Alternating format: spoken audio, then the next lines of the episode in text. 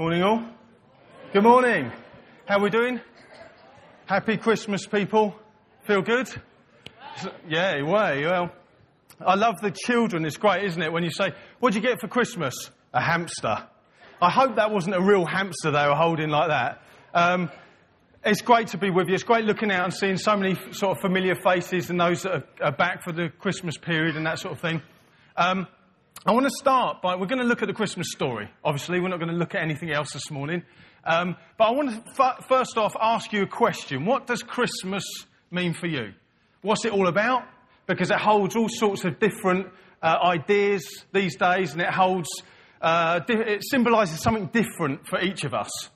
Now, does it mean all the gifts that we've seen have been given and received? Now, I heard the on the radio yesterday, apparently 1.3 billion pounds was spent just on Christmas Eve. Estimated to be spent just on Christmas Eve, just in England. Now that's incredible, isn't it? I hope a lot of that's going to be spent on me. If you're anything, if you're anything like me, leading up to Christmas, I can lose the plot a little bit. I get there thinking, oh, I wonder what gifts I'm going to get. I wonder what M's going to get me. I wonder what I'm going to get myself for that matter. Um, but it does. It means all sorts. Maybe it means time with family and friends. Now, I'm not knocking that. I've got my dad and my brother Steph with us. We haven't had Christmas together since me and Steph were kids. He's in bed at the moment, but my dad's here. Um, so it's great. They've come all the way from the States to be with us. So that's wonderful. Uh, that's great having Christmas with them. But what I want to look at, so what does it mean for you? First off, what does Christmas symbolize? What does it sort of generate in your head? Let's look at what Christmas is really all about, okay? What we're going to do, I'm going to start by reading three somewhat short passages from the Bible, from the New Testament, from the Gospels. We're going to go into Luke, and then into Matthew, and then back into Luke again. And then I'm going to tie things up, bring some, look at the reality really of what Christmas is all about. Is that okay?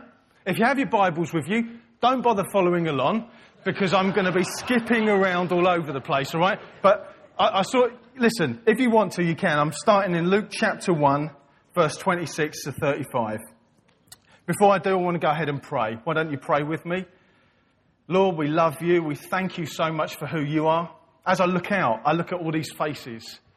I look at all these faces, all these dear ones that you love so much. And I thank you, Jesus, that we come to you this morning as our King. And Christmas, we remember it's the time when God, you came as the Lord Jesus to planet Earth to come for ordinary folk like us. So I pray, Holy Spirit, would you be with us?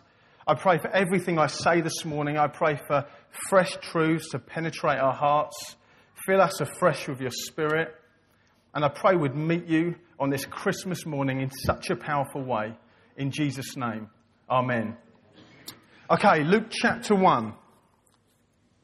This is the birth of Jesus foretold or predicted, okay?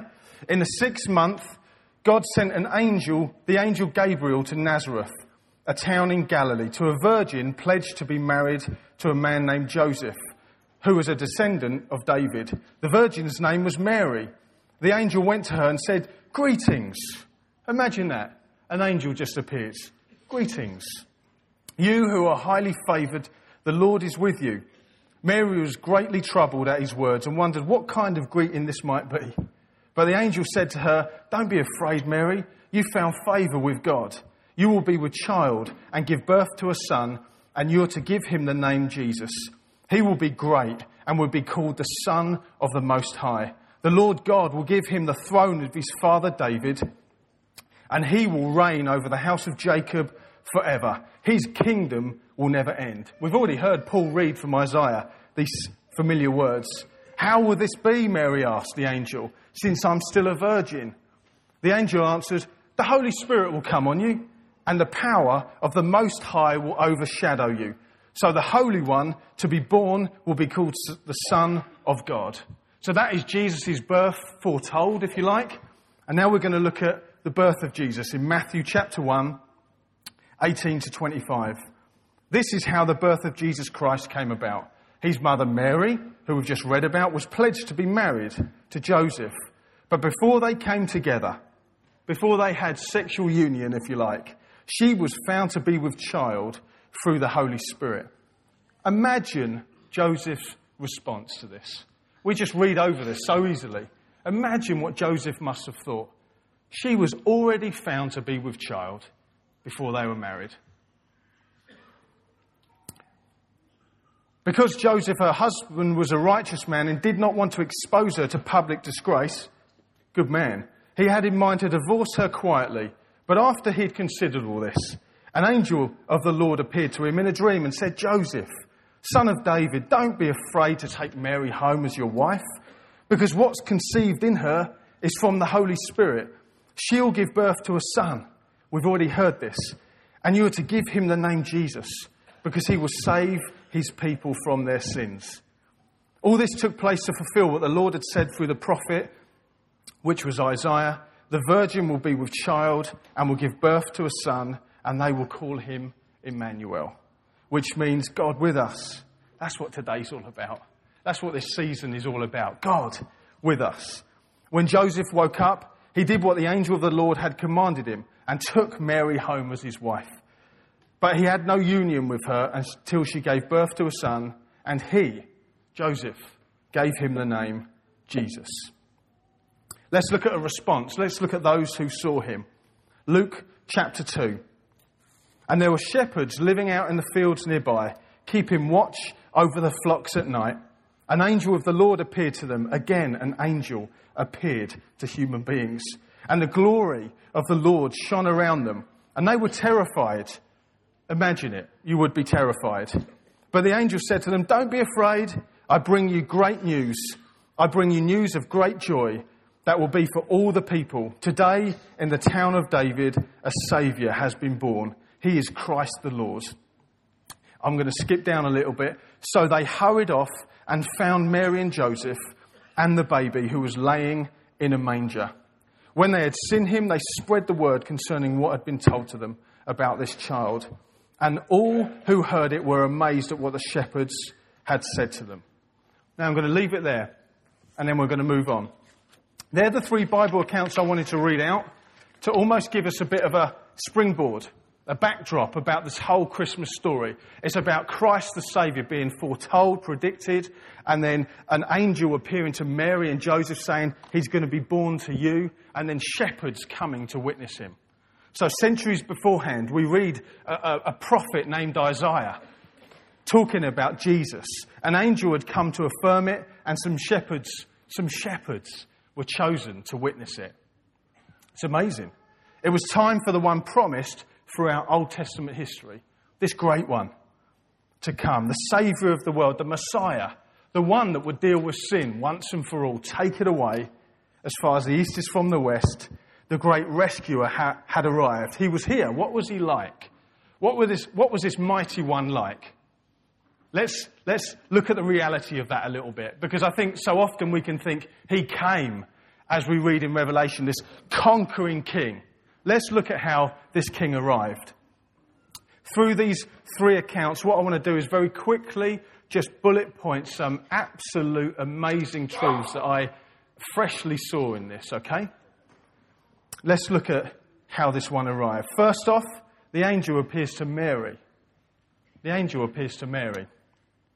Joseph and some shepherds. To Mary, appears and says, Greetings, you who have found favor with God, you who are highly favored. Do you know God's chosen you, Mary, to give birth to this one that was promised? Joseph, don't be afraid. The angel appears to Joseph, don't be afraid. If you're anything like me, if my wife, as, as we were engaged, she was found to be with child, I'd think all sorts of crazy things, as you would as well. But the angel says, Don't be afraid, Joseph. Don't. What's inside of Mary is, is from God. This is of God. Take her home. Take her home to be your wife. The shepherds, can you imagine it? These guys chilling out by a fireplace. It doesn't really say that, I don't think. They're just kicking back. Suddenly, an angel appears to them. Evening, chaps. You could imagine it. They shoot up. What on earth is this? Don't, and guys, don't be afraid. I bring you great news. Today in your town, in, in the town, in the town of David, a Saviour has been born. It's Christ the Lord. It's Christ the Lord. So both the prophet and the angel prepare the way, describing what's to come.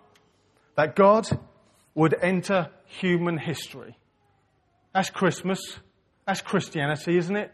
That God would come and enter human history. What other faith talks like that? That the head of the faith would come and be like us. That God Himself would come and enter human history in the form of a baby, baby boy. The baby was not created. The baby was not like God. The baby was God. This baby that we've read about, the ones the angels spoke about, was God coming. God coming. And as God, He had the right, if you like, to arrive in any way He wanted. He could have arrived with a royal welcome. That's how, uh, how I would have come, okay? I would have come with a royal welcome, with flags and banners and people and praise and celebrations. Sans here. The king's arrived. But he didn't choose to do this. He didn't choose to do this. He could have arrived in any time in history, any place, to any family to belong to. He could have arrived fully grown. That's what always blows my mind. But he came as a baby. I've got a seven week year old daughter. All she does is a bit of this, a bit of that, and I'm not going to say the rest. but she doesn't do too much. She's our precious one. We love her dearly. That's how our God came. He didn't come molded as a ready, raring to go king. Give me my kingdom. I'm ready to rule and reign. Let's roll. No, he arrived as a baby. He wasn't born in a first class Middle Eastern palace, medical facility, not even an inn. Was there room enough for our God? Most likely, Jesus, God, was born where the animals were. Because Luke's gospel tells us the shepherds found him wrapped up in swaddling and placed in a manger. So after being born, he wasn't placed in a golden crib with fine linen, perfumed sheets.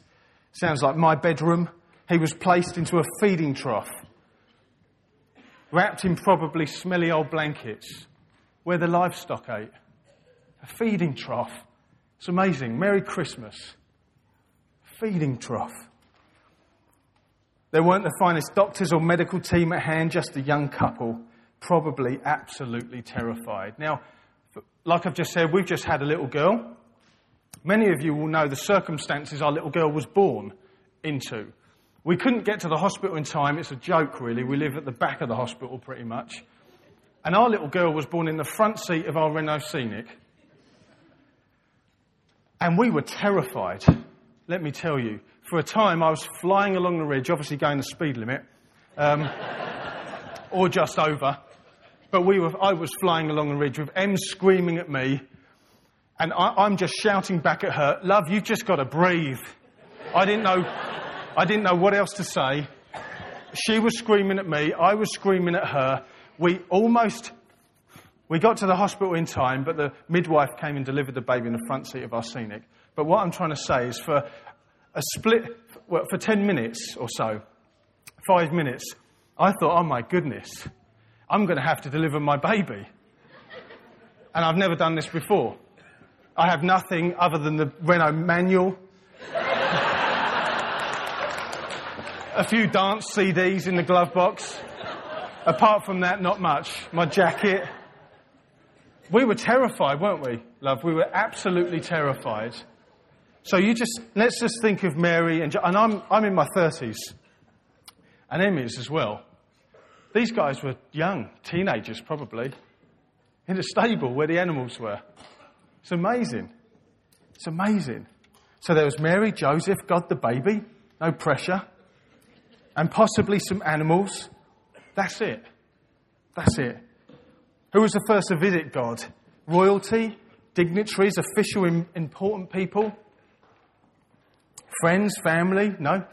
Some shepherds, some farmers. Farmers were the first to visit. I want to flip it on a little bit. This is our King, guys. This is our God. If you're here visiting us this morning, this is the Saviour of the world. This is how He came. He chose to come humbly, humbly from heaven to earth, as we sung this morning. The beauty of heaven, the perfectness of heaven, the comfort of heaven to this broken earth. He chose to come.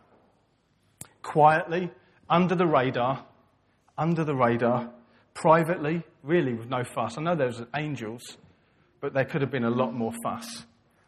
In the form of a baby boy tightly wrapped in the womb of a young, vulnerable, probably poor peasant girl called Mary. It's an amazing story, but it's an amazing truth. This is reality. This is true. Do you believe it? This is true. Now, it wasn't, ra- it wasn't a random date in history. Christmas isn't something that God just thought, ah, about here, or it's a random date that this should fit in, or the baby's coming, so it's about now. In Galatians, in the Bible, it tells us when the time had fully come. So there was a date set by God. When the time had fully come, God sent his son. Born of a woman, as we've read, Mary, born under the law. They were constricted to this law to redeem, to save, to rescue those that are held by the law. And it goes on to say that we should receive full rights as sons. So I want to expand it. You know, Christmas is the time when the rescuer came to redeem us, to save us. Ultimately, we lead up to Easter when the real work was done. But Christmas is the start of this great rescue mission. The angel says to Mary, Do you know, Mary, you found favour with God. You found favour with God. This to me speaks of God's amazing grace that he would come and entrust himself as a baby and give himself to Mary. What grace! What grace! Into the hands of a young teenager. It's thought that Mary, someone might correct me afterwards, but in my study of this, it is thought that Mary is anywhere from 12 to 16 years old. That's phenomenal, isn't it? Can I just ask you quickly, if it doesn't embarrass you, feel free to not do it. Is anyone in that age bracket, 12 to 16, could you stand up?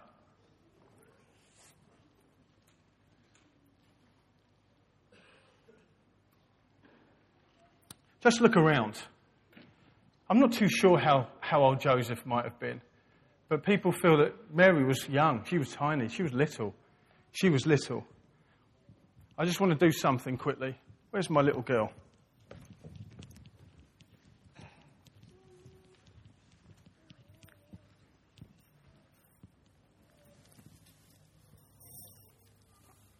Sorry, darling. Just woken her up. Oh, there's a dummy. Charlie, can you grab a dummy? Okay. No pressure. If you drop her, it's my fault, okay? Can you hold it just for a mo? This is, this is my little girl, Beth.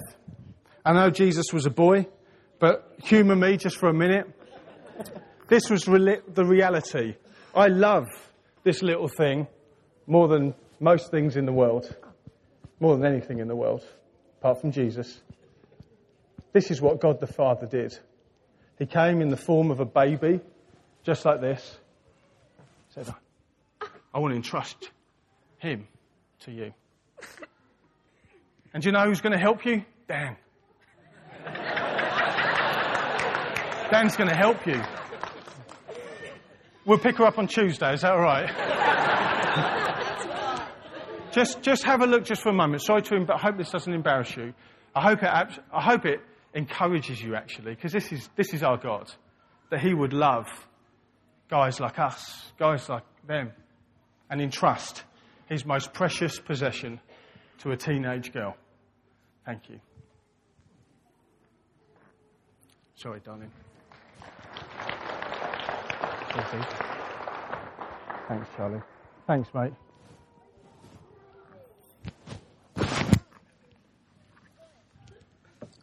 As I was getting ready for this, that was the only thing that popped into my mind. I thought, this was the reality of it.